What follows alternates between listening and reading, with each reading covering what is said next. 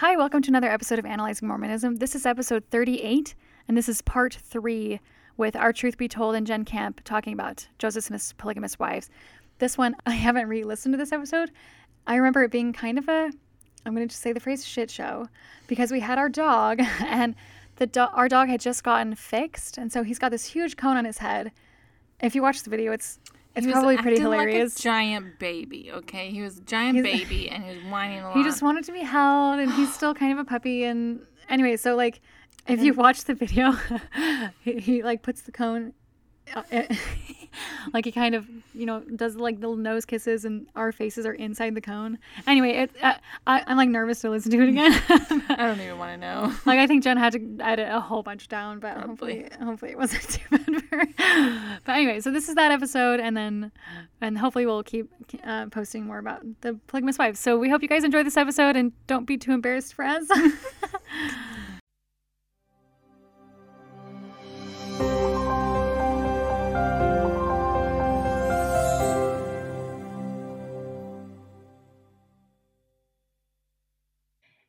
Everyone, thanks for coming today and being with us today on our Truth Be Told podcast.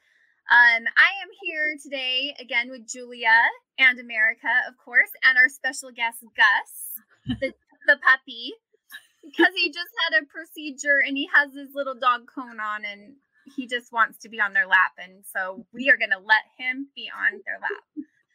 So if you hear little dog whines through the podcast today, you know why.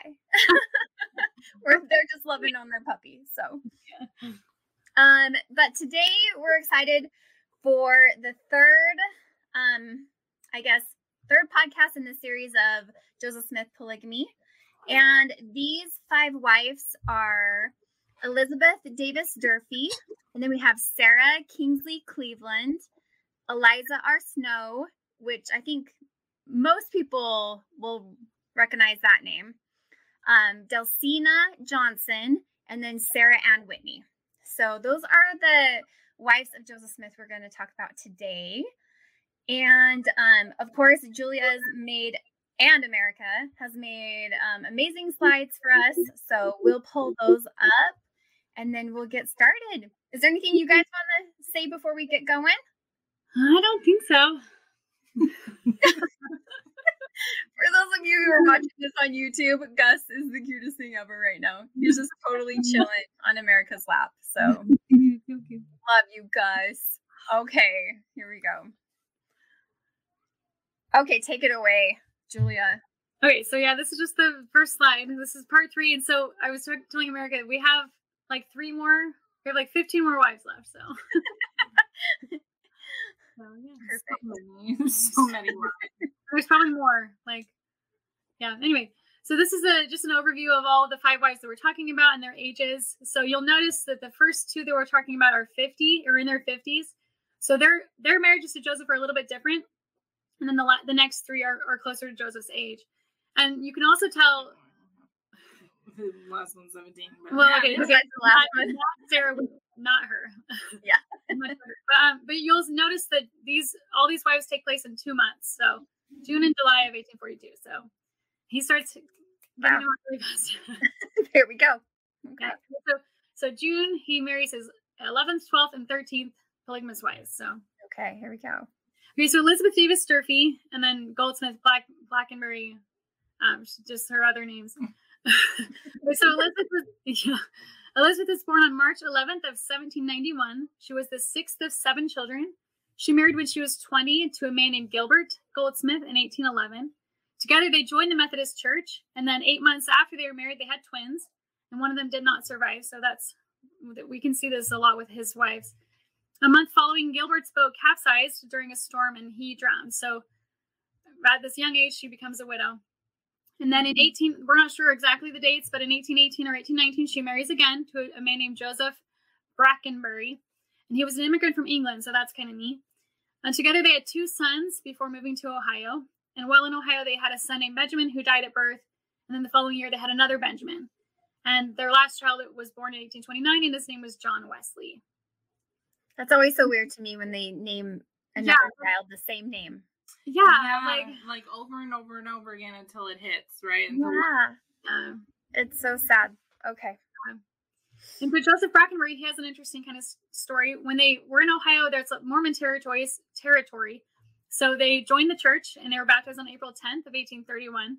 And then during General Conference, um, he was called Joseph was called on a mission to New York. And while he was there, the church history tells us that he was poisoned by non non Mormons. Mm. And they boasted they're like they the Mormon elders didn't have faith enough to stand to withstand poison, so he died on January 7th of 1832. So she becomes a widow for the second time. Mm. And then so uh, Elizabeth Davis Durfee um, on March 1834, Elizabeth married a man named I don't know how to say it, Jabez Durfee, and he had five children with his first wife who passed away, so he's not a polygamist yet. Um, and then um, she had, I guess, five. I can't remember how many surviving kids that was, but they combined their families together. So They had a big family. yeah. Mm. So I was listening to Lindsay Hansen Park in preparation for this, and she said this really interesting quote. She said, "Not all wives are created equally." And this we can see with this wife and the next wife that we'll talk about is that they weren't. So her purpose as a mother in Israel was to help convince younger or other women to that polygamy was the right thing to do. Um, so so sometimes Joseph uses a male intermediary, but here he uses often he uses also a, a female intermediary who was mostly his his other one one of his other wives. Mhm.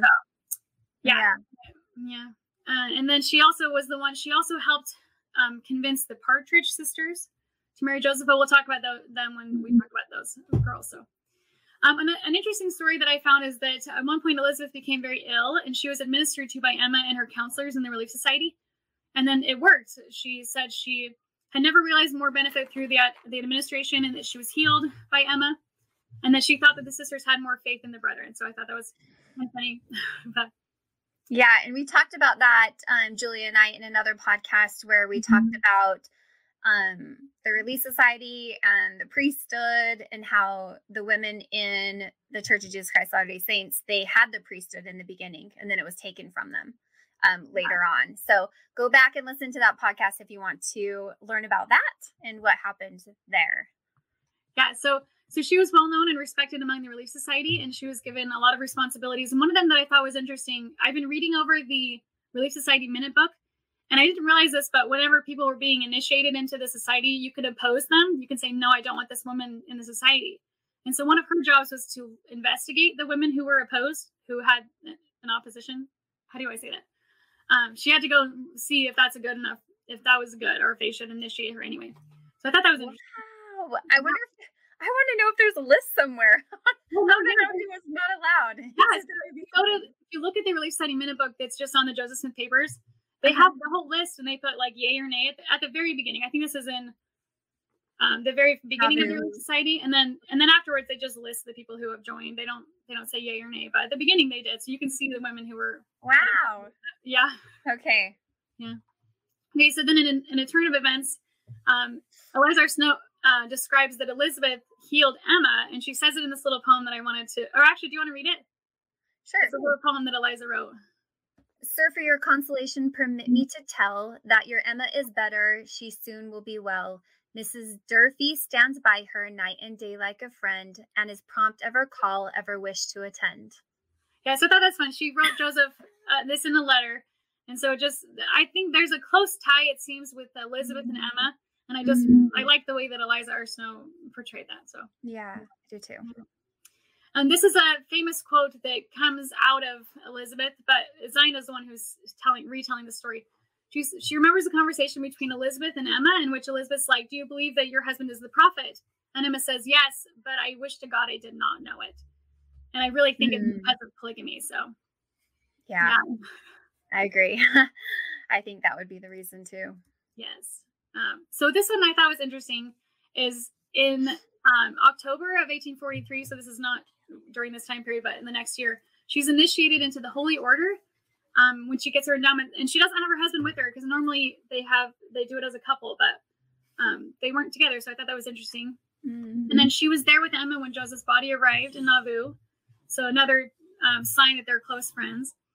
And then, so, and then after a year later, after Joseph is dead, she separated from Jabez and she married a man named Cornelius Lott. And then Cornelius stood proxy for Joseph and she was sealed to Joseph for eternity. And then she was sealed to Cornelius for time only. And then, right, this is interesting. Her husband was also sealed to three additional women that day, the, his first wife, and then a woman who was 68, and then a woman who's just 15, or a girl who's just 15. And then girl, a month later, yeah. another girl who was 15. So, like, she entered into polygamy with this other guy really quickly. I don't know. I just thought that was interesting. That is so interesting. Yeah, and like, well, I'm like, I'm like a tiny bit confused on. So when Joseph was still alive, was she was she still to him ever at that time? Um, I didn't see that, and I, it might be because the Nauvoo Temple's progression on mm-hmm. when when it was completed. But like reading Todd Compton's research, I didn't see that she had been sealed. Because I guess that's a good question because often the women are sealed. They're the, they do the work twice. Mm-hmm. I guess like they're married to him initially, mm-hmm. and then they're sealed later. So with her, I'm not exactly sure if it was a two time thing or if it was a once. Yeah, that's okay. a good question, but yeah. Okay. Um, so another thing that I think is really interesting. So she is Joseph Smith's polygamous wife, polygamous wife, and her husband Cornelius is a polygamist. But when the Saints moved to winter quarters, she leaves the church and her husband and goes back to Illinois. And then, mm-hmm. according to Todd Compton, he says that she renewed her friendship with Emma, and she moves. She later moved to California to be with her kids. But then Joseph Smith III was starting his church, the RLDS church, and he sent missionaries mm-hmm. to California. And she was like, mm-hmm. you know what, mm-hmm. I'll join. So she came back, and um, Joseph, one of Joseph Smith III's big movements was to convince everyone that Joseph wasn't a polygamist, but yeah. like he was his wife. Like, I just thought that was really interesting that she just like 180, like I don't believe this part of, or it seems that she's turning and saying like I don't believe that polygamy was correct. And maybe she was struggling with Cornelius because she's living in that circumstance. So yeah. Well, it seems like it, you know, he marries another woman and then he marries two 15 year old children. And um it seems like after that happens, she's like, Nope, I'm out. And then goes back to where Emma is, right? mm-hmm. tries to start that friendship again. Yeah, and then like so, even as a mother in Zion, like she's she's trying to convince younger girls to marry Joseph, and like she, her own husband is marrying younger girls. So like maybe that felt wrong to her. Mm-hmm. Like this is just speculation, but I wonder yeah. there had to have been something happening so that she would join the LD, the RLDS church. Yeah, yeah, that's interesting. Some of these stories, I wish that the women's voices were written like I, I, want their story so bad from their own voice. Yeah, like their true story, like the right. truth of what happened. But right, yeah. yeah. Um, so one interesting thing is that in 1876, at, at the age of 85, Elizabeth was killed by cars, or in other words, she was hit by a train. I don't know how that happens, but that was just what was published in the papers. And then, so just as an overview, because I think she's really her life's really fascinating. She had five husbands. She spent the last 30 years um, single she lived in seven different states. She joined four different churches. She was a plural wife of Joseph, friends with Emma, and then joined the RLDS church and then was hit by a train. So like, that is quite the story. life ending with hit by a train is going to be wow. story. but at 85. I know that. Like, what are you doing by the trains at 85? I know. That is a no, that's a crazy life. We don't even have a picture of her. Otherwise, I would have posted it. So we have very little mm. left of her. Yeah. Wow. Okay, so Sarah Kingsley's number 12, Sarah Kingsley Howe Cleveland. Um, these women have a lot of names because of marriages, but yeah. Yeah. Yeah. Yeah. Okay, so Sarah was born October 20th of 1788. So again, she's much older than Joseph, and she was in Massachusetts. Her bio- her biography tells us that she was born heir to a fortune, was well educated, became a woman of refinement and culture. So later, she kind of she reminds me of Eliza R. Snow. He's these are just very refined women. She attended an academy in New Haven in Connecticut, and um, she was married at 19 to a man named John Howe, and they had one child, Edward. So, but also, um, so in the War of 1812, um, her husband John went on a voyage, and his ship, um, he had a, there was a ship. Oh, his ship was seized, and then he was in prison. And there is some disagreement in the historical record on when he died. Some say he died right after he came home in 1812, but then like there's letters of him um, so like somebody wrote a biography of her and it doesn't have a lot of correct information. Mm-hmm. But we see mm-hmm. his letters to her and they're really beautiful. Like he very much loved her. And then like he even writes his will later. So like he, he didn't die right away. But but mm-hmm. unfortunately their son Edward did die and he was about seven. So that would have been really, really hard for her. Um, but then he does pass away between 1823 and in 1826 when she does remarry. So so she becomes a widow at a pretty young age as well. So that's a reflection of his the wife we just talked about. Yeah. Uh, so Sarah married John Cleveland in June of 1826, and they had they did have children together. One one thing that I think is really interesting is, do you know the Swedenborgs? Do you know? No. No. So this is I think really interesting. So here, pause for a second on this. So Joseph Smith's family, there's a spell book that they used for their occultic rituals, and you can learn that this in um, D. Michael Quinn's books, um, Magic Worldview. And uh, inside this book, which is available online, um, there's a there's like several pages and pages of this Swedenborgian, this guy Emanuel Swedenborg's teachings. He believed in the pre-existence. He believed in the three kingdoms. Mm. He believed in so many different things that, that the Mormons believe in, and, and some speculate that Joseph Smith plagiarized all those ideas. Mm. So it's interesting that her husband John was a member of this church, and he they believed all the same things. So it's interesting that he he didn't like he would not join the Mormon church. He was still friendly to them, but he just wouldn't join but they their beliefs are so similar to me. So, um, but anyway, so her so Sarah and John uh, clashed there, and so she took their daughter to the Mormon church, and he took their son to the Swedenborgian church. So, I thought that was um, an interesting compromise. Yeah, that is interesting to me. I wonder if that's why she was drawn to the religion he was preaching. Oh, that's true. That could have, yeah. Um, so, so another um, Another uh, pattern is Joseph Smith living with women before he marries them. And I know she's older, but this this is still the case in, with this wife. Is that when Joseph was in prison, he wrote um, to Emma and he was like, "Can you ask Mr. Cleveland to have you and the kids stay with him, and he'll take care of you?" And he says, mm-hmm. "I will reward him well if he will see to you, see that you don't suffer and take care of you," which I thought was interesting. But um, so so Emma and the kids move into the Clevelands, and they are they're there for a while, and then after Joseph gets out of jail, he joins Emma and they're there for he's there with them all for three weeks. So it's a short amount of time, but it's interesting that it's still the pattern of him living with women before he marries them. Mm-hmm.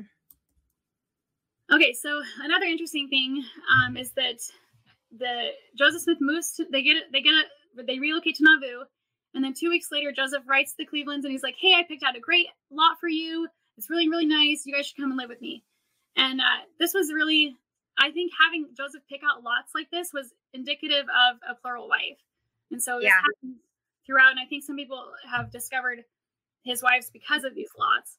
Um, they yeah. didn't right away because they they were John was pretty settled where he was he was. But anyway, um, it says Sarah certainly married Joseph before June of June 29th, as she was a witness for Eliza R. Snow, who was married to Joseph at June 29th. So we don't know their exact date of of polygamy marriage. Um, but yeah, so often his new wives stood as witnesses for his newest wives. yeah. Okay. Okay, so um, if you read the really exciting minute book, which I'm kind of just thinking about a lot, um, Sarah Cleveland becomes a counselor, and so her name shows up there a lot. And she's Emma. Um, one thing that I find really interesting is that all of 1843, Emma doesn't show up at all in Relief Society. Like she's never there. Mm-hmm. Um, and so Sarah's the one usually taking over and being uh, presiding, I guess, over it. Didn't realize that. Yeah, so I, I just looked that up a couple days ago, so I thought that was really fascinating. Um, but so it was uh, quickly apparent that it was that Emma was using the Relief Society to find um, the women that Joseph was supposedly marrying. Um, so that would be really awkward for. I imagine that would be really awkward for Sarah because she is one of the wives. So um, yeah, I remember that in the last five. Yeah. That that was happening in the Relief Society. Like someone had suggested that, and Emma's like, no, take it back. Yeah, like say this written out thing, remember? That yeah. she had to like say yeah. publicly. Yeah. And now she's probably finding out well, she's knowing actually that that's not the case. Yeah. And so yeah, I wouldn't sorry, I wouldn't want to go hang out with y'all either, you know? like um, so yeah. what's interesting, the, another interesting thing is that on April 14th, Sarah is like cautioning. She's like, uh, like don't speak evil of Joseph Smith and his companion. Um, she says it would not be a light thing in the, in God's sight um, that they had proved themselves. So she's like, so so it's just interesting that Emma wants to figure out. Emma wants to put down the lies about polygamy because she doesn't want to believe it. But Mhm. Sarah wants to put down the rumors about polygamy because she wants to keep it a secret. So it's just very interesting these two women's um, uh, desires out of the society, I guess. But yeah. So that would- would have been really hard. Um, so three different. So when the Saints migrated west, there's three different versions of Sarah going west. So she has her husband that um, does not want to go west at all. He's like, no, I'm I'm here. Um, so so there's a story where she was supposed to go with the Saints, but then um, the weather got the weather gets poor. She makes it to winter quarters. Like I think the weather gets really bad. So Brigham's like, you know what, just turn around and, and go home, and then that would be it. And then another version, she's she is supposed to return to her husband because um uh, return to her husband for until the weather got better, and then and then go out to Utah. But then another version, she goes, she's supposed to. Brigham says, go to your husband. He's a good man. He'll treat you well. He'll take care of you, and then we'll just leave it at that. Like you know, stay with him, be a missionary for him, basically. Which Mhm. so I don't know exactly what the which one is the true one, but if if the one with Brigham, that just kind of bothered me because like other wives, Senna Huntington. yeah, like Zina Huntington, he he could have said you're and John Wesley or John this guy isn't even a member of the church, but Zina's husband was. So like why would you tell one wife to go back to her husband but then steal like literally steal another wife from her active member husband? Like just Yeah. really bothered me. that totally adored her and How- loved her. Yeah, I remember him like writing love letters or Yes. whatever, right? And he, Yeah. and he would even get married. He even got married, I think, a couple of times. Still wasn't over Zina. So, like, Yeah. yeah, it's just really icky. Yeah. Okay, so um, Sarah did return back to her husband, and then it was really, really hard for her because her only daughter was away in in Utah, and she her daughter was like five months pregnant when she when they separated it um, on the trek. So that was really hard for her. But then that baby died a day on the same day that it was born. That was really hard. So it's just it was just really hard for her to be so far away from them. But her husband took really good care of her. They lived on a really good farm. They had they had a great vineyard. They had currants. They had peaches. They just had a really really good life. It seems to me. And then um, one thing that I thought was interesting is that in 1847, her husband, who had been really friendly towards the Mormons, he was like really really friendly. He just suddenly like has really harsh feelings, and I'm not sure why. Like if it was a if he's like hearing things or like I don't know what was going on. But anyway, so she says your father talking to her child in the letter. She says your father is more and more bitter towards the Mormons. So I just thought that was an interesting thing. But so in Sarah, um, um, at the age of 67, she joins the Presbyterian Church, and then but she passes away in April 21st of 18 of 1856. So just a, like a year later, she dies. But I thought that was mm-hmm. interesting too that she didn't stay with the Mormons. But I guess that would have been really hard because you're away from all the saints essentially, and so what do you have left? And so, yeah, I think a lot of the, his wives ended up leaving the church. So, mm-hmm. yeah. Okay, so Eliza R. Snow, we broke this one up between the two of us, so we'll both be talking about her. She's huge. Yeah, Yeah, she- Lot of you info. yeah, you could easily have a whole podcast yeah. for several hours on just her. But I'm gonna try to just get the the essentials of her. Hopefully, your notes are the same way. Okay, so Eliza was born on January 21st of 1809 in Massachusetts. She was the second of seven children, and she learned whole chapters of the Bible by heart, which I thought was really cool. She and her siblings were given the best education possible without preference of either sex. So very that feels really progressive to me of her parents. Mhm. And then she said book studies and schooling were ever present in her home. So so again, really really great parents. Mhm. So um, when she meets Joseph she, in the winter of 1831 and 32, she's only 27 yet, so they're not. They'll be married another 10 years later.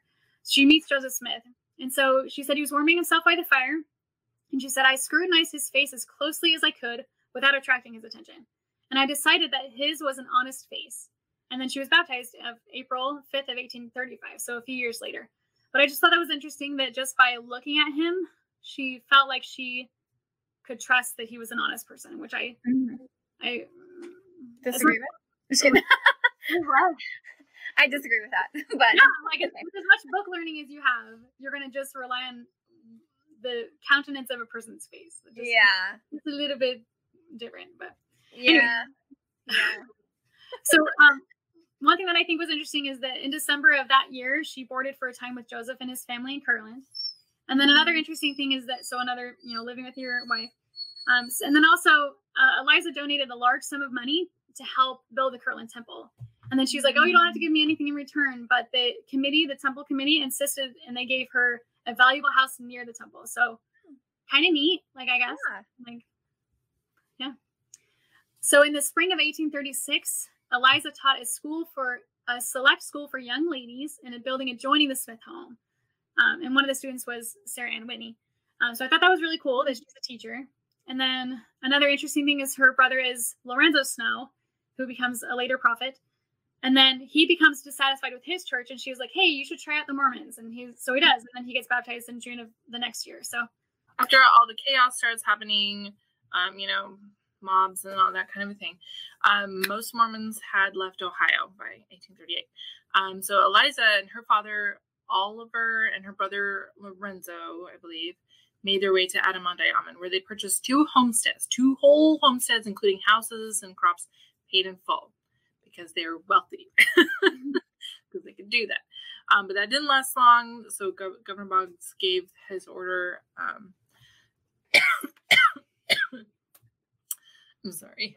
and the previous owner of the house showed up asking how soon they should be out of it, she, which made her really mad. So she said, "My um, actually, do you want to read the quote?" Sure. My American blood warmed to the temperature of an insulted, free-born American citizen as I looked at him and thought, "Poor man, you little know with whom you ha- you have to deal. God lives." Yeah, she's basically saying, "You don't know who you're messing with. Wow. God lives." And kind of like your sass a little bit. yeah, yeah. She's and she's like known for her like very um quit with she's Wit. she's got, she's got a steel steel trap or Yeah. whip, or I don't know. I don't know that. I don't know. She's she's got a very I like it. um, Ironic yeah, Ironic wit. That's what you just ironic wit. Yeah. So this is another quote. Um, so as they're traveling, they're kicked out of that house and they're um, traveling in the um, a man of she calls him one of the so-called militia. He he greeted her. He said, "Well, I think this will cure you of your faith." And she said, looking him squarely in the eye, I replied, "No, sir. It will take more than this to cure me of my faith." His countenance dropped, and he responded, "I must confess you are a better soldier than I am." She said, I passed on thinking that, unless he was above the average of his fellows in that section, I was not complimented by his confession. so she's basically like, that is not a compliment. She's amazing. I love it. Anyway, um, so she did become the Relief Society secretary um, when it was uh, first um, made. So she was actually involved in the choosing of the Relief Society's name. She was opposed to the word relief. She did not like relief. She wanted what would, The benevolence was she, she wanted the wanted benevolent society or something like that. Um, Mhm. Overruled. Everybody else liked Relief Society. Um, but so she insisted. Sarah Cleveland was on board with her about that name though. She's like, I agree with you, Emma, but Eliza didn't like it. Mm. So yes, but she suggested it be the Female Relief Society. Um, so they went with that for some amount of time. Um, obviously, it didn't continue for forever. so she participated in blessings meetings, and she even gave prophetic blessings herself. Um, and then about this time, Eliza began to hear rumors about polygamy. Um, here, you can go ahead and read that quote. In Nauvoo, I first understood that the practice of plurality was to be introduced into the church. The subject was very repug- repugnant of my feelings. So directly was it in opposition to my educated prepossessions that it seemed as though all the pre- prejudices of my ancestors for generations past congregated around me. Hmm. That's definitely opposed. Yeah, so like the church tries to play it off like everyone when they first hear it hates the idea of polygamy, but then eventually they come around to it. Which I don't like that they do that because like you have to come around to it. This is the spokesman for God. Like yeah. the only other option is to like there is no other option. I, I don't know. I just yeah that's interesting. especially um i think it talks about this later uh for sarah ann whitney we'll get to that but it was it was her brother who was like either i choose to believe in this thing like polygamy or i lose every like literally everything my family Yeah. and my my salvation Yeah. like, and then not only that but like they endured prosecution prosecution persecution Persecution. Yeah.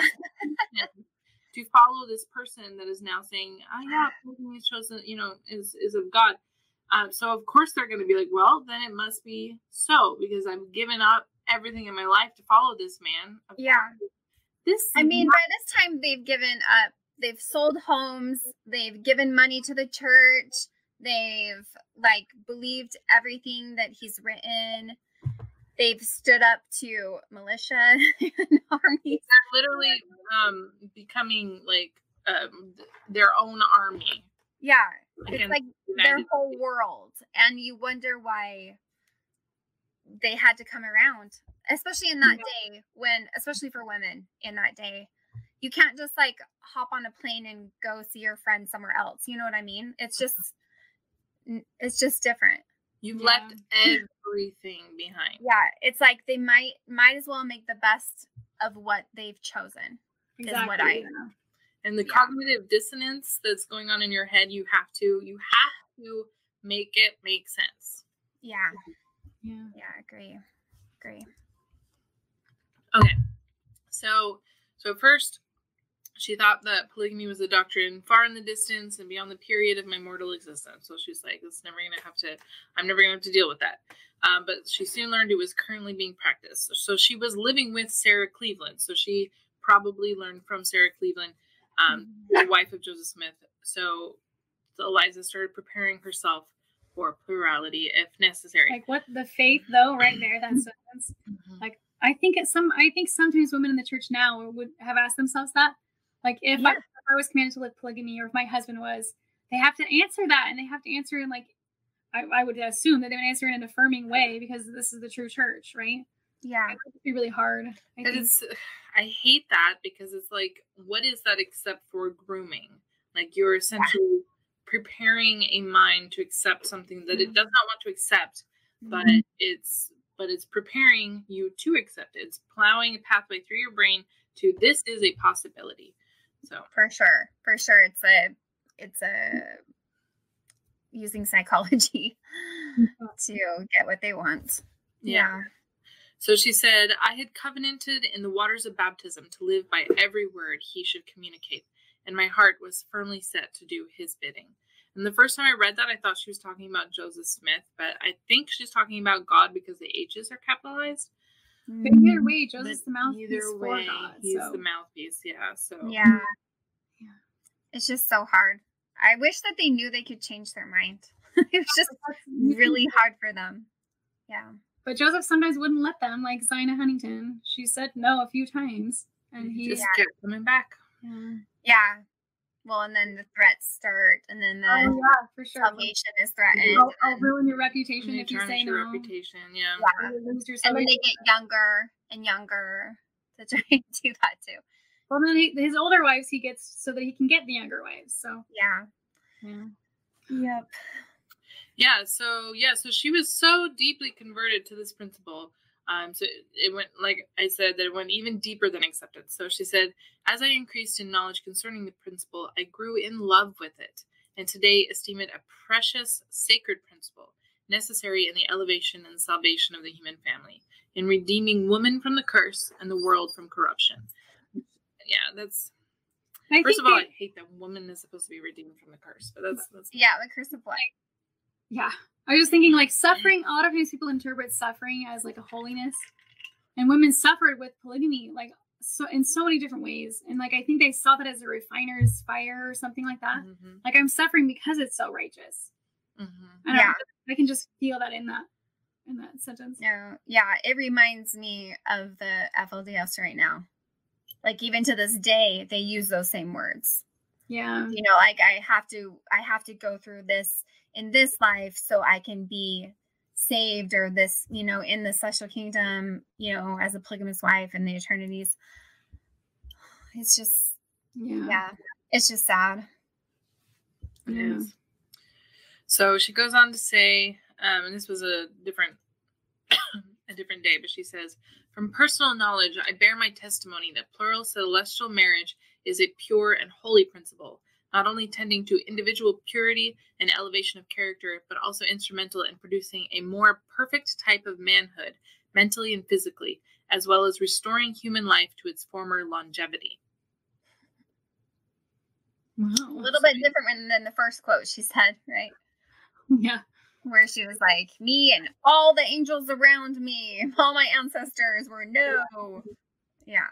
I'm really curious about that because there are some uh, prophets who say that being married to more than one woman um, extends the life or like the, the the life of the man. Like um, I've been reading John D. Lee's um, trial uh, Confessions. confessions, and there's Mhm. quotes about uh, from Brigham Young about uh, maybe it's Brigham Young. Anyway, that time period where they're like, "Oh, take a a, a sad, you know."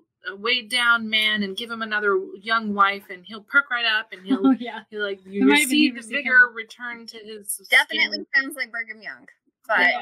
you yeah. know, yeah it's pretty Really gross terrible. so i'm wondering if that's kind of Oh. the same idea like oh you gotta have um, these wives in order to have health in your bones i don't know just want to anyway go back and shake some people. yeah so yeah so she's she Yeah. does get married to the prophet so so later um eliza referred to joseph as my beloved husband the choice of my heart and the crown of my life so she clearly had very high esteem for him But Um, when I, like even reading, I read her book a long time ago as a member. Like reading her quotes about it, it, I, it sort of felt more like a instead of a husband and wife, it felt more like a I don't know, like like the mouthpiece for God, like your relationship like with idol yeah, like like Mhm. it was different. Anyway, so that kind of makes me wonder how she viewed him. yeah I could see that. Um, and then so I'm not sure who Angus Cannon is, other than that he was later her stake president. But um, he is quoted as saying that Elizabeth told him that Emma authorized the marriage, which does not um, make sense because yeah, later events suggest otherwise. Cannon also said that Eliza did affirm a sexual dimension to her marriage with Joseph. So there's that. Um, and then less than two months after the marriage, Emma invited Eliza to live in their home. Um, so she actually taught the Smiths family school. Um, Eliza viewed this uh, be, being asked to come and live with them as a path directed by God. She was she was at that time um, uh, s- go, about to be homeless. I think she was living with Sarah Cleveland, and Sarah Cleveland was moving or something. Anyway, she was gonna not have a home, and then Emma invited her to live with them, and she's like, "Well, this makes perfect sense because I'm married to your husband." Um, so yeah, so they, so she was living with them. Um, they, and at that time, her father Oliver um, was becoming disenchanted with the Mormons, and so he wanted to move away, and he wanted to take Mhm. Eliza with him. Um, but he wrote, "Eliza cannot leave our prophet. For my part, I am glad at present to be away." So, yeah. It's interesting that even when polygamy is hush hush, people are still finding a lot of valid reasons to not like Joseph or the church. Yeah. So I just think, yeah, because Yeah. I think of polygamy as being the, one of the biggest things, but people were still leaving not knowing anything about it. Okay. I think there has to be like some energy or vibe. I don't know exactly what to say, Or- but or something. much secrecy and secret combinations, and there's Like the Danites culture, and, yeah. and like yeah, it starts to be people- not like this outward religion where, you know, we're talking to everyone at the same time. And, you know what I mean? There starts to be these little, you know, off groups that are like their own little group behind the scene. And I think whenever any kind of grouping of people start to do that, it becomes corrupt. Mhm. I I just don't ever see it being good in any way when someone has to go and make a little group of people that are different or above or special or or special or whatever that's when things go go wrong Yeah.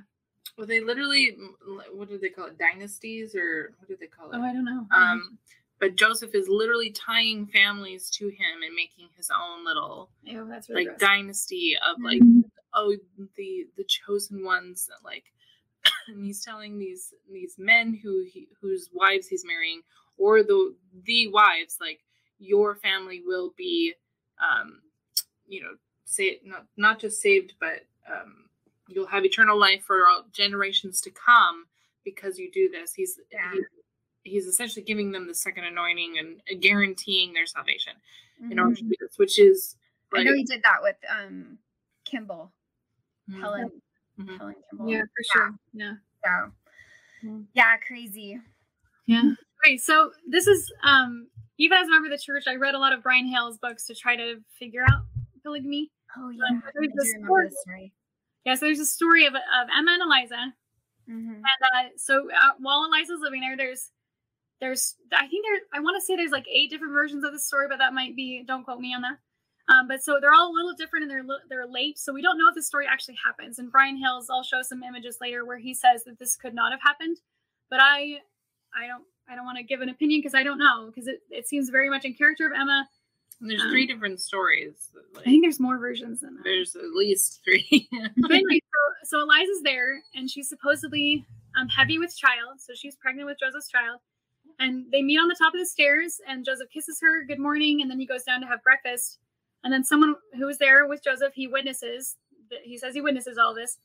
Um, but Emma pushes Eliza down the stairs, and then she tumbles down, and then she loses the baby, and then she um, has a sore in her hip for the rest of her life.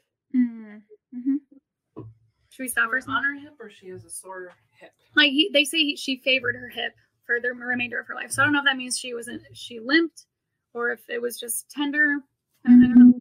Um, yeah. So this is just the story in full. I, I don't want to read it because that's basically the gist of it. Is that Emma was really jealous and then took it out on Eliza. But we do know as as far as church, as far as the historical record, we do know that there was some kind of falling out between um, Eliza and Emma. And like I said earlier, um, this is mid, uh, this is June of 1842. But since this point, Emma doesn't go back to Relief Society. She, if you look at everyone, they, everyone Mm. says that she's absent for whatever reason. So I just think that's really interesting. That I don't know if that's exactly why she didn't return. I'm sure it has to do with polygamy in general. Because uh, the next year, I guess, is when the revelation about polygamy comes in. Anyway, there's a number of reasons, but I just thought it was interesting that she never shows her face again in Relief Society Mhm. which would just be really hard. Like I feel for Emma so much in all of this. But, Yeah, One of the And and Eliza now. Oh well, yeah. Like, like there's no evidence that she was ever pregnant, and um, she never. She later marries Brigham Young, and they don't have kids. So, so we don't know about her her ability to have kids or her sexual activities. So we don't know. Yeah, I guess besides her saying that she did have sex with Joseph. Oh yeah, well she did say that. You know, I thought you knew Joseph better than that. So but I Yeah. don't, there's no reason. I can't think of any reason why Joseph wouldn't. And she adored Joseph. There's this story of her being pregnant. I I don't know. Um, Yeah. Yeah. Okay. Okay, so Brian Hales' um his he gives he says that the story absolutely did not happen. And he gives pictures of the two different homes that they possibly could have lived in. And this is the homestead stairs, and he's like, You can't see the stairs, so a witness wouldn't have been able to see Emma push her. Which makes sense if you look at the Mhm. pictures. Mhm. That wouldn't have been a thing. Mhm. Um, and this is the Nauvoo mansion. And again, it's like he's like they don't live up. They're not. Their bedroom isn't upstairs. Um, there's like different things where he's like, this is this story doesn't make any sense. And so like I don't know whether it happened or not. Um, it just feels very in character. And if somebody's usually rumors come out of true stories, so I don't I don't know where. I don't know what Yeah. opinion to have on that one. So. Yeah, yeah. Um, okay, so after Joseph's death, um, the martyrdom, Eliza was approached by, just like the rest of Joseph's wives, they were approached by Brigham and Kimball and the other members of the Twelve, and she was she accepted Brigham Young. And some scholars have questioned. I thought this was interesting. Some scholars have questioned her sexuality.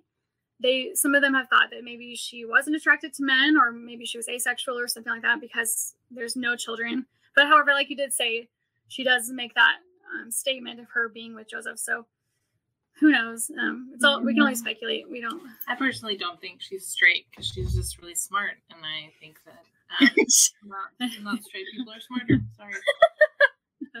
I beg to differ. We're equally as smart. Just kidding.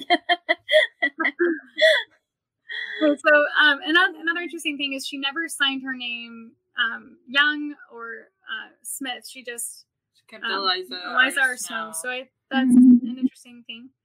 Uh, and then uh, she was the most intellectually gifted of Brigham's wives. Uh, She exerted a significant influence on him, um, and he wasn't really well educated. Um, but so so Joseph, I thought was anyway. So Brigham marrying her, he kept her like he would ask for her advice he, and she would give it and, and so they're kind of a like a power couple and which i thought was really interesting and very uh, this is weird but like almost progressive of brigham to like view his wife that way because he's not he's not a very good husband. So, yeah. He's not a very good person. very, well that's yeah, person period. And in yeah. yeah. Um so I guess Oh, I was going to say she just received her endowment and she was sealed to Joseph for eternity, and then Brigham stood proxy and she was sealed to him for time. So, yeah. So, um, there is so much in Eliza R. Snow's life that we just like did not want to go into detail about her entire, even though we are entire life. So we just kind of skimmed over the like her life after. Um, so she lived a life of influence. She went. Uh, Eliza R. Snow went west with the saints and had much influence on the formation of the church in Utah. She was well known for writing and poetry. Uh, she famously wrote "Oh My Father" with a gold pencil that Joseph had given her, and I thought that was interesting. Mm-hmm. Um, she was referred to as the presidentess, and as, and she was referred to as a spiritual mother in Israel. Um, Eliza's life hits hard for LDS women who are single and or childless, a group that is repeatedly marginalized in Mormon culture by the emphasis on motherhood as the highest life path for women. I really like that as a person who was in the Mormon church and not able to have children. So Mm-hmm. that uh, that point. Um, so Eliza did die of, of old age at age 83 in her apartment at Lion House and was buried in Brigham Young's private cemetery. Mm. She lived well. Okay, so this is just a month later. He marries his 14th and 15th polygamous wives. So we're back to Joseph Smith now. We're back to yeah, back to Joseph. So Delcena Johnson Sherman, um, Sherman Smith Babbitt, the names. So she was raised in a very religious home. She was born on November 19th, 1806. She was the fourth of 16 children. Holy cow! So her mother, Julia Johnson, um, she plays a big role in in Delcena's life. Um, I think Delcena, yeah. So Delcena doesn't have a lot of uh, information about her life, and most of the information we find about her are from other people's journals. So there's a, uh, quite a few mentions about Julia Johnson and her brother um, Benjamin, and um, of course reference to her husband. Um, but there's very few. It, sometimes they don't even mention her. There, the um, in the book he says Delcena was probably there, or Delcena would have been, you know, probably would have felt this way because, because he's guessing because this is happening around her. So anyway, so uh, we learn a lot about her because of her family. We see a lot of her life through the lens of her family members. So her mother, Julia Johnson, was very religious. Um, so there's mention of them moving from town to town, and there was a town she did not want to live in because she said that the people there were Sabbath breakers. so her father, Ezekiel Johnson, he was not religious. In fact, he was deeply skeptical of organized religion. Um, the family uh, story is that he was born illegitimate, and his mother's church would not accept him because of that. So he had like a lot of skepticism for organized religion. And I thought that was pretty That's heartbreaking. really sad. Mm-hmm. Wait, go back for just a second. Um, so because of so their family was very loving and warm on the hand on one hand, but it was also a bit dysfunctional and strained um, on the other hand um, because Ezekiel turned to drink because of the pressures of hard work. Um, so because of this, Delcena's brother Benjamin wrote that there were occasions when he wished he had never been born. So Mm-hmm. it's not always a great place to be. Um, so in 1829, Delcena married um, Lyman Sherman at age 22. So her first child, Elvira, was born in 1830. Second daughter, Mary Ellen, was born in 1831. First son, Albie, born in 1832. Four years later, Wow. the child Seth was born. Then Daniel was born in 1837. So yeah, so she has That's a lot. a lot of kids, Yeah. and most of them are all alive for now. Yeah. So that's nice. Yeah. Um, you know, That's the amount of babies that just died. Um, so Lyman Sherman became a good friend of Joseph Smith by 1835 and was ordained a president of the original Quorum of the 70, making Delcena a general authority's wife. So that's fun. Um, so more about Lyman Royal Sherman. So Lyman, according to his brother-in-law Benjamin, again we get a lot of information from her brother Benjamin. Um, he was the first to use the gift of tongues or glossolalia in Mormonism. Oh, that's neat. Yeah, and if that's true, then Delcena was probably there. Maybe we don't know. Nobody went her name. Um, as the Saints left Kirtland for Missouri in 1838, Lyman set the church printing press on fire so that their enemies could not use it. So that's, Wow. that's fun. Um, while Joseph Smith was in Liberty Jail, he and Hyrum appointed George A. Smith and Lyman Sherman to fill temporary vacancies in the Quorum of the Twelve. However, before Lyman could be called, Heber Kimball, so he went over to like see him and how he was doing. He noticed that he was somewhat unwell, so he didn't extend the calling to him. And then a few days later, he died. Oh. Yeah. so Okay. Okay. no, yeah, and we don't even. It doesn't say why he or how he died. He just he died. So um, so then she's a widow. Um, so in 1839, um, Benjamin Johnson, her brother, and uh, he's also a good friend of Joseph Smith. He found Delcena and her six children at Far West and determined to take care of them. Um, in 18 and the, and meanwhile he's like money running from the he calls them um, mob. Anyway, he mob people. He's running from the mob. Um, in 1842, Benjamin returns from a mission to Canada to find his sister Delcena married to Joseph Smith in something of a levirate, lever, levirate Yeah. marriage. Um, he says it being tacitly admitted. I asked no questions, so I had to look it up because I have, Mm. I've heard the word tacitly, but um, it means that like they don't really say it. They're like kind of saying it, but not really saying it. So he's Hmm. they're um, kind of underhandedly admitting that it happened, but he They're was married on the down low. Mhm. Why, I Like, wonder we're not that would be a gonna- levirate marriage. yeah, Huh. just because they're brothers in Christ. I don't know. I don't know. She's basically because she's, she's a widow. I don't know. Hmm. Um. Anyway, so this was probably an early proxy marriage in which Delcena. Um. So this was probably an early proxy marriage in which Delcena married Lyman for eternity, with Joseph Smith standing proxy for her dead husband. After which Delcena and Joseph Smith would have been sealed for time. So Joseph must have been, if it's a levirate marriage, he must have been taking, um, I don't know what to say. Like sort of responsibility for Like, her. like you're my wife, not Benjamin's wife. no, no, Yeah. no, it's not. I thought it was. Uh, Because a if- levirate marriage is if is if um a man dies, like it's usually a family member. yeah. And then you're the husband that takes care of them. Well, yeah, but the but any, even any children you have after that still belong to the first husband. Oh, that's right. Right. You're right. Yeah. Which is this whole thing is weird to me. Yeah, it's weird. Um, so after this, she lived with Louisa Beaman, and Joseph apparently provided for them. So he did take care of them. It seemed like. Uh, on the down. Um, I'm Okay. Um, so yeah, so she received her endowment in the Nauvoo Temple.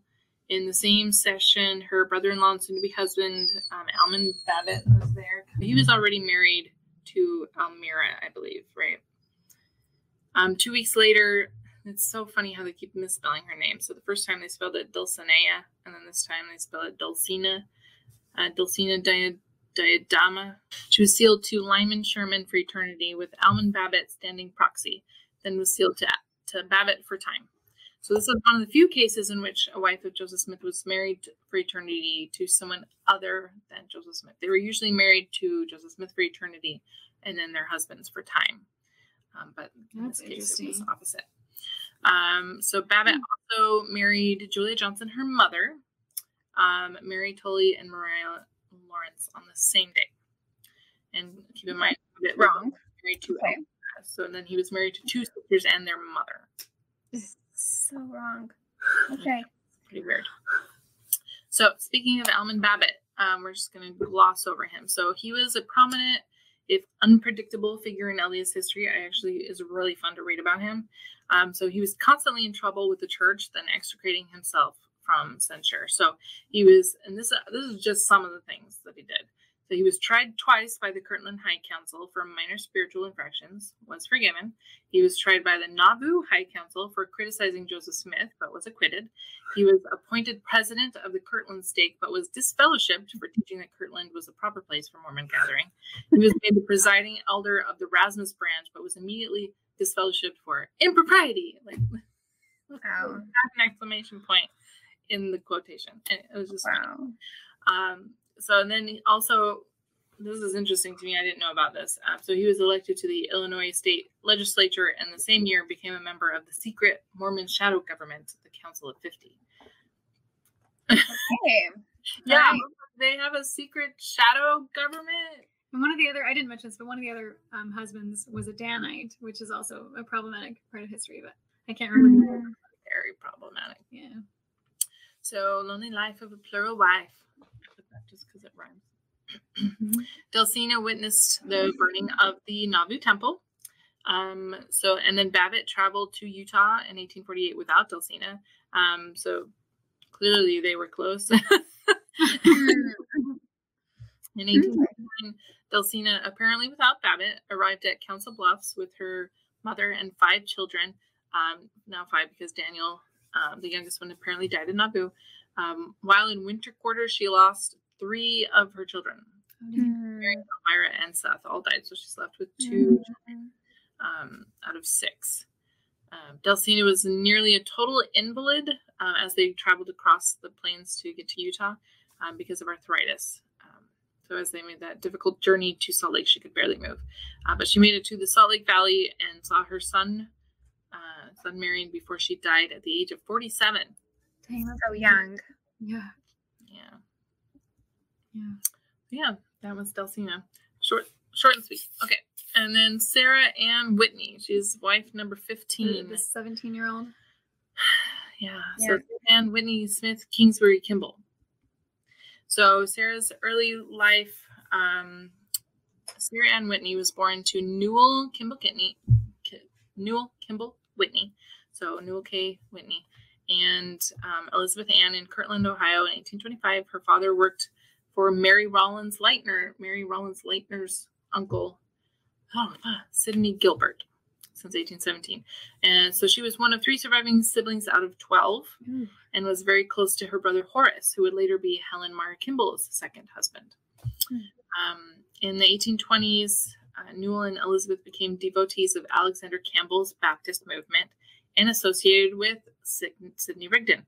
When they learned he was joining the Latter day Saints, they were impressed, and um, they had uh, their mother, Elizabeth, uh, had a lot of spiritual experiences um, seeing lights and hearing voices and things, uh, speaking in tongues, and she was convinced that the church must be true.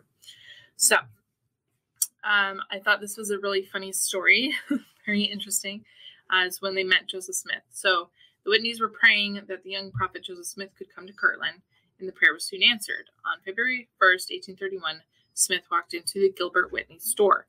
Uh, he said, Newell K. Whitney, thou art the man, he said without introduction. Uh, you have the advantage of me, replied Newell. Uh, I am Joseph the prophet. You prayed me here. Now, what do you want of me? The Mormon leader explained that he had seen Newell and Elizabeth in a vision, praying for his presence. Newell immediately invited him to stay in his home, where Joseph and Emma would live for several weeks and where Joseph would receive many revelations. Sarah Ann at this time was six years old. Dang. Also, Wow. does the Newell store have a? Does it say the Newell K. Whitney store or what? I thought it had. I thought it has a name. Had had his name on the top of the store. Um, well, when he originally started working there, he was working for Gilbert. Oh, okay. Might, Okay, I was like, might have So eventually. Joseph knowing his name Mhm. is then impressive if it's. Yeah. So, uh, leaving Kirtland, Ohio, in 1838, there was dissension in Kirtland. Um, so this was um, a revelation that Joseph had. A revelation. He said, "Let my servant Newell K. Whitney be ashamed of all their secret abominations and of all his littleness of soul before me, saith the Lord, and come up to the land of An- Adam-ondi-Ahman and be a bishop unto my people." I just thought it was funny that he's like, "Oh, be ashamed of your abominations, your littleness of soul, but be a bishop." Hmm. Yeah. Uh, so, because of this calling, they left their beloved home and friends and they moved to Missouri. Um, so Elizabeth Whitney, um, she wrote, My children, although they were disappointed in their hopes of obtaining a superior education, such as we had thought to stimulate them to obtain, yet they accepted this change in their worldly circumstances without a murmur. They were devotedly attached to Joseph. Um, I just thought that was really sad. They were planning on getting a higher education and then they abandoned it all to follow Joseph Smith. I hadn't thought about education being something people give up when they join the church, but Mm-hmm. Yeah. Superior education. Well, it's just it's just so funny that she's like, yeah, they were very disappointed, but they didn't murmur. Yeah, Like, yeah, They were just devotedly attached to Joseph, so all was well, I guess. all as well. So yeah, they had to flee the mob violence. Um, so they moved. Anyway, so uh, in 1842, the Relief Society was formed in Nauvoo, and Elizabeth Whitney, so her mom, uh, was chosen by Emma Smith as her second counselor. wait, so wait, so so Emma and then two counselors and a secretary are all polygamous wives of Joseph. Is that what that means? No, Elizabeth is her mom. Oh, Elizabeth's the mom. Okay, Yeah. so just kidding, but it's all in the family. Yeah. They all Yeah. are aware, I guess. Yeah. Um, so, well, and this is true of Sarah and same with Delcena. There isn't a lot of writings in her words. Um, so we're receiving a lot of this by way of her mother and her brother. So her mom, uh, Elizabeth Whitney, said, I was also ordained and set apart under the hand of Joseph Smith, the prophet, to administer to the sick and comfort the sor- sorrowful. Several other sisters were also ordained and set apart to administer in these holy ordinances. I just like this because it it is specifically saying these women were set apart with powers of priesthood to bless. Mhm. I don't believe that that is real or ever happened, and it says it right there. Well, it's in the really exciting minutes too. Like Joseph says, if the women have power to bless and heal, let them do it. So I don't know Mhm. where the I don't know what the church how the church leaders would respond to that. Like if it was good enough for Joseph's day and all these women and even Brigham Young and probably some of the prophets afterwards, like why is it not good enough Yeah. today? Oh yeah. Like, I'm, I'd be interested to ask one of the apostles. Yeah. I would Yeah. too. I would too. So five days after the Relief Society was formed, Sarah Ann had her 17th birthday in the Masonic room above Joseph's store. There's a Masonic room up there. Okay. And she was accepted into the Relief Society, so now she could go to meetings with her mother. Okay. It's really interesting. Um, so Sarah Ann's marriage, very much like um, Helen Mar Kimball's, um, it was a family activity, so everybody was involved. There was a flurry of ritual activity leading up to it. First, Newell received his endowment and became a member of the Holy Order. Soon after, they were introduced to the doctrine of polygamy. They resisted it at first, uh, but Joseph invited them to go and inquire of the Lord concerning it, which is typical for Joseph when attempting to overcome resistance. He's always like, go and pray about it and figure it out. So the mom did know that, that her daughter was married to Joseph. Yep. Okay, so everyone in the presidency of the Relief Society knows, except Yeah. Emma does not. Mhm. So Um, and why don't you go ahead and read this quote? J.S. means Joseph Smith. Joseph Smith had been strictly charged by an angel that the most profound secrecy must be maintained. He pondered on polygamy continually. We were seemingly wrapped in a heavenly vision, a halo of light encircled us, and we were convinced. Our hearts were comforted, and our faith made so perfect that we were willing to give our eldest daughter, then only 17, to Joseph in the holy order of plural marriage. We gave her with our mutual consent. Mm-hmm. also the angel appears again. Like Mm-hmm. but I, it's just interesting which woman, which wives he uses the angel card on, Yeah. and she, she's so young. Ah, How much faith? did he pondered on polygamy continually. Oh goodness. and they resisted it, which is totally normal. And Yeah.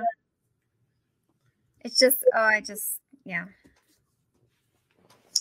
So, according to family tradition, Sarah Ann accepted this without great inner turmoil. She's like, "Yeah, it's great, it's fine," um, even though, like, she'd have to be giving up all of her like social standing. social standing to go and be a, a, a polygamous wife um, at 17.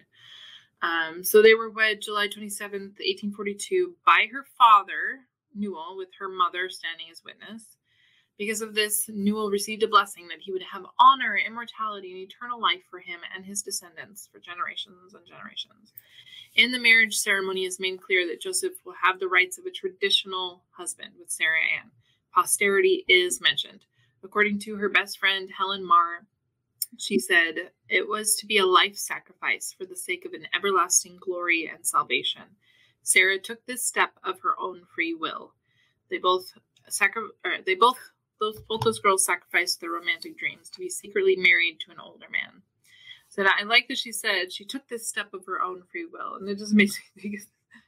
But it's weird that you would say it, like, Yeah. why do you, like, you to say if you're that? promising, they're like, I'll give you honor, immortality, eternal life, and for not even just you, but your descendants. That's a lot of pressure for a 17 year old. Mhm. Yeah, and her and her parents. Yeah, Because like, he it says right there, you know. yeah. And Joseph's speaking it for God. Like, she They all she she it. made this choice of her own free will. Yeah. Okay, okay. No. Yeah. Um, okay, so curiously, even though Sarah's father had authorized the marriage to the prophet, Joseph felt that Horace, Sarah Ann's brother, would oppose it, and therefore Joseph Smith sent him on a mission. uh, Uh, but to quote it, uh, he said, But Joseph feared to disclose the marriage, believing that the Higbee boys would embitter Horace against him, as they had already caused serious trouble, and for this reason he favored his going east on a mission. This is an important reference because it shows that Joseph could use mission calls to male family members to remove possible opposition to his polygamous marriages. like Zina's husband. yeah, like we guessed it, but like now, right now, it like lays it out. It says it right there. He was in favor of it because they're going to cause problems. So yeah, so Joseph Smith continues in secrecy as he's on the run from the law and hiding his marriages. Um, the specific marriage from Sarah Ann from Emma. Um, there's a letter that he writes to you three, um, never using her name, but it gives instructions on how to get her into the house that he's staying at and when Emma won't be there. Yeah, it says which window to use and to have Newell go and knock on the window first before you send. Uh, anyway, Oh it's really, gosh. it's really.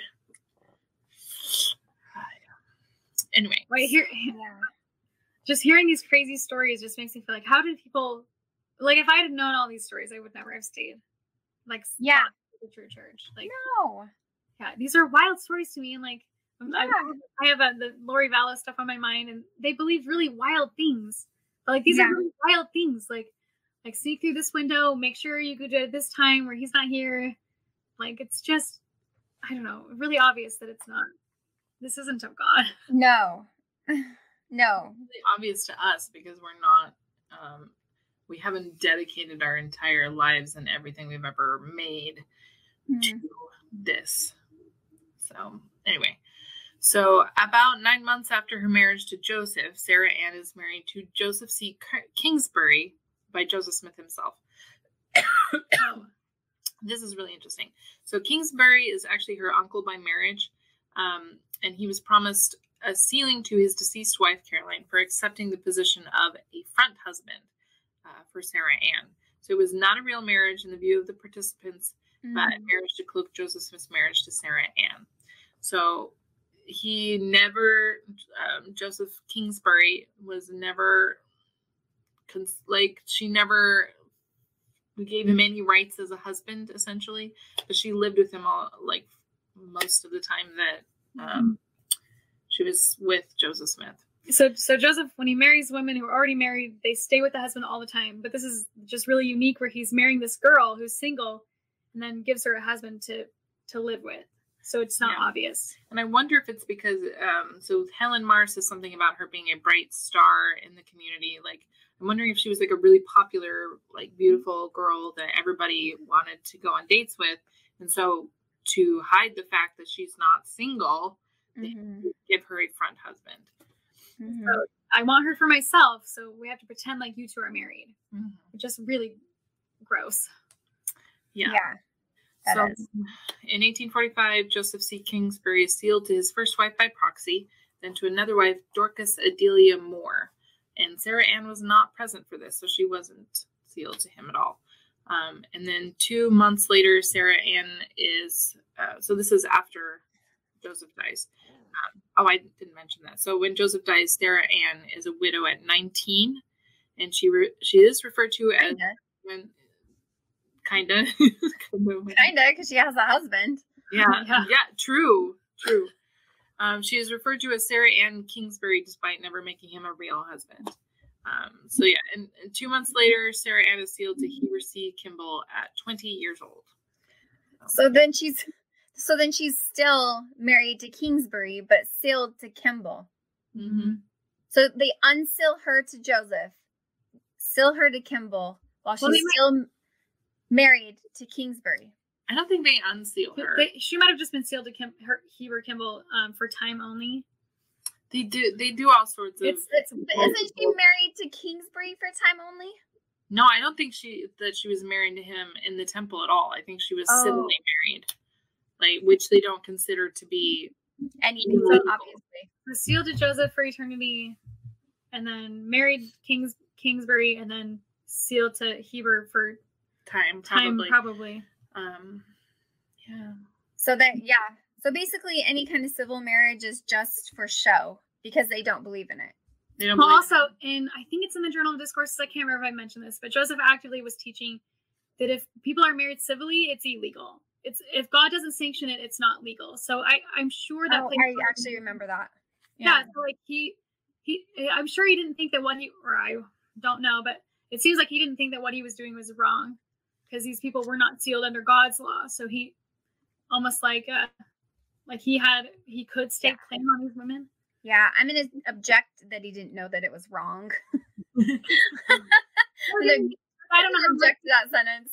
I think he totally knew it was wrong, but he was using it using it to his uh, advantage. Yeah, advantage. Yeah, in this whole process of marrying women behind people's backs. So Yeah, it's really yeah, crazy. Also, fun side note: um, Heber C. Kimball also married her in secret, and she still continued being at Kingsbury for a while until they like went west.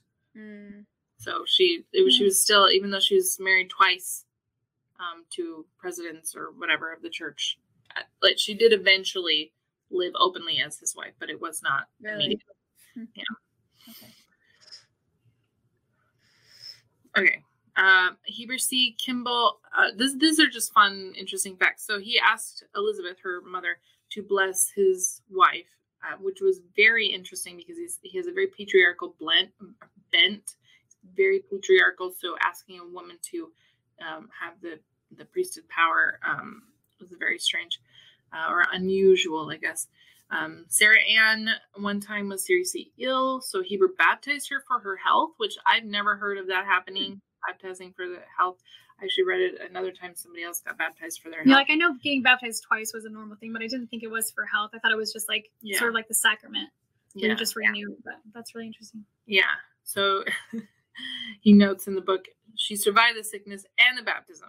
well, that's good. that doesn't help, like especially if you're getting baptized in a river. It doesn't help. Yeah. you're sick. So she participated in creating the Nauvoo Temple veil and she performed ordinances, washing and anointing other sisters. in January 1846, she was invited with her husband, Joseph Kingsbury, to a wedding in the temple. There were I just thought this was interesting that they did this in the temple. So there was a supper, prayers, singing, and sacred dancing until 2:30 a.m. Then Wow. men slept in the temple. That would not fly today. I would go to that party. So uh, then her father Newell, who had become a polygamist three years before, was then married to six women at once. And then Kingsbury, her pretend husband, was sealed to her father as his adopted son, and his new wives to uh, um, Kingsbury's new wives um, were sealed to Newell as adopted daughters. So I did some research a little bit because I I'm really curious about this adopting thing. What I Yeah. read was that when you adopt in the in church history, because Joseph did seal himself to men, but when you do that, that if you're the dad, if you're the father of the sealing, you have some kind of claim over their property, and like Oh. so it, so it's not a good thing to be the son because you kind of lose out. And I know there was some dispute in church history where these two men wanted to be the dad um, because they wanted to be still to each other, but they're like, no, I want to be the one who has who gets the property. Mm. They fought over it because they're like, and you can do it. It doesn't matter how old you are. You could be the older one and still be considered the son. So I just thought that was really interesting. And also Mm. Joseph stealing himself to men, but getting some amount of property, whatever that means. Feels shady. Yeah. Very- Yeah. Yeah. I'll add it to the shady list. Yeah. Okay. it to the shady list. shady list. All right, traveling west. So Sarah Ann was nine months pregnant when they start for Far West. Um, David Kimball Smith uh, was the baby's name, and he was delivered before Patty Sessions could get there. Um, so if you remember Patty Sessions, she delivered nearly 4,000 babies, and she Mm. along with uh, the the pioneers as they went west. Um, I just thought it was interesting that she was, but she did not get there in time to deliver um, this baby. Anyway, um, she struggled with her health as they tried to reach winter quarters because she just had a baby. Um, she's referenced in coordination with her mother or Helen Mar Kimball. She's with those people all the time. Um, at this point, she stops living with her pretend husband. Pretend husband. It's so interesting. That's like, oh, it's just so weird. Yeah. That's so weird. um, we we've heard about the blessings meetings. Um, there is a reference to a Kimball family meeting. Um, so Heber C. Kimball, Helen Mar Kimball, um, in which they clothed them, themselves in temple robes. They were not in the temple. They clothed themselves in temple robes, stood in a ring, and offered up the signs of the priesthood. So I thought that was interesting. Um, she took part in fam- in female blessings meetings, received revelations, um, and then her son David became part of a tragic story during a very strange blessings meeting, after which um, the boy died. So, um, if I can remember the story correctly, so she and some of the other sisters, uh, Violet, which who is another wife of Heber C. Kimball, His first wife. um, they were having a blessings meeting and they were trying to uh, receive an angelic visitation, uh, I believe. And as they were getting like really spiritual, um, one of the babies would start crying. So her baby's there, and Violet's baby, and maybe somebody else's baby. Um, and there's these three babies, and one of them starts crying and like flailing and like having an awful time. And they're like, "Oh, the, the just like evil spirits are influencing the baby." So they get the one baby calm down, and then the next baby would start up and start crying and flailing and being possessed by a demon, um, as, as it were. Um, and so they finally get that baby calmed down, and then the third baby, you know, took up crying and like awful, awful crying, and so they um, and they kept trying to have this angelic visitation, and they decided that they would not receive an angelic visitation unless they gave up one of their babies. Uh, what? Sorry. That was really- That was kind of creepy. Just kidding. that was. that's crazy. Give up one of their babies. Ding ding ding ding. But like, what a weird story. yeah. What do they? What? Do, what? Yeah. Like that's what it sounded like. And like, can- that's what it. it So one of the babies died. Um. So the their their Violet is quoted as saying, um, "I hope that it is um, my baby that dies instead of David, because she I don't know she wants to sacrifice for the greater good or something." But um, then like a few days later, David is the one that dies. What? Yeah. Yeah. Like, it feels really weird and suspicious. I don't know. It's just weird. What a weird. Yeah, my guess is that they probably had some kind of sickness running through, and like and if just- all three babies were crying and sick, or they're around each other, Mhm, they they- probably Yeah. Were catching it Yeah. or whatever. But like that's not how they took it, and like thank goodness that they didn't actually sacrifice a baby to have an angelic visitation because that's just awful. But man, Yeah. But even that's awful. Like that they think that they have to, mhm. or that that would be something to do. yeah. Well, where- Or that idea? Hmm. Abraham and Isaac. yeah, it's just. And why were they mm-hmm. doing that? Why were they sitting? Like, why were they? Why do you bring your babies to to blessing Blessing meetings? meetings. Like, well, why were they even doing that? Why were a group of them around trying to get some angel to come down and talk to them. Well, what I don't know. do we do? I don't know. There's no TV. But also their re- their family get together sounds really weird. Like just it just is really culty. Like first of all, the temple's already culty, but when Yeah. you remove it from the temple, It's It's a real culty, culty, culty, culty. yeah. yeah. We'll add that to the list. Okay. Okay, so in 1848, uh, Sarah Ann gives birth to another boy, David Orson, is another using the name repeatedly, um, in the back of a wagon. He dies six months later. Oh, because he'd already passed away. Uh, yeah, the because the baby from the story was named David. Um, the, she changes the middle name, so it helps me keep track. So the next year she has twins, David Heber and Doris Another H. David. David Heber lives to maturity, but Doris dies of, as an infant, so she, she got a David. In 1851, she gives birth to Newell Whitney Kimball, named for her father, who died the year before of bilious pleurisy, which I don't know what it is, but it sounds awful. Yeah. Um, three years later, Horace Heber Kimball is born. During this time, she's living with four other Kimball wives, all trying to raise their many children in the same cramped home. In 1857, Sarah Maria is born, her only daughter to survive. Then in 1861, her last child, Joshua Heber, is born. So lots of deaths and hmm Hmm. also living just the earliest traditional, you know, just she's all crammed in this house. That's just yeah. Yeah, that's a lot.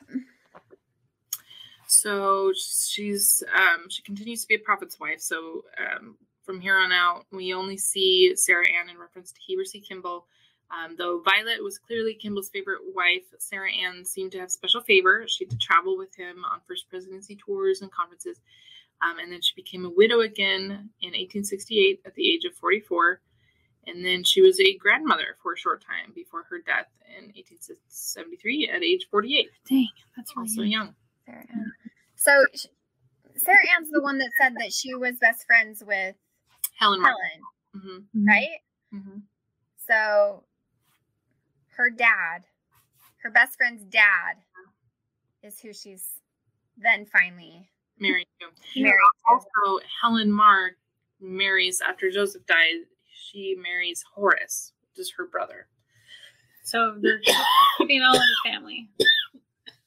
which is Hel- which is Sarah's brother.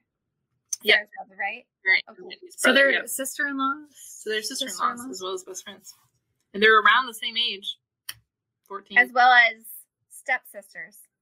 and sister wives. Sister wives. This is so weird. I'm like, uh, yeah. Yeah. Very redneck. So sister wives. What you said? Um, step stepsisters. sister-in-laws. This is so weird. Yeah. Yeah. Okay. Yeah, Yeah. are they stepsisters or is one the stepmother of the other? Oh, Oh yeah, Yeah. stepmother, stepdaughter. That's what it is. they're just they're so close in age, so it's Yeah. yeah, yeah.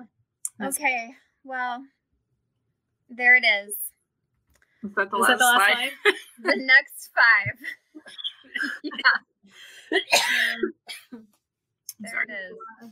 and we still have like 15 or 20 i don't know because um uh, Yeah. Todd Hudson has a list of 33 wives i think um and then like fawn brodie has like 40 i don't remember how many she has but it's a lot more Yeah.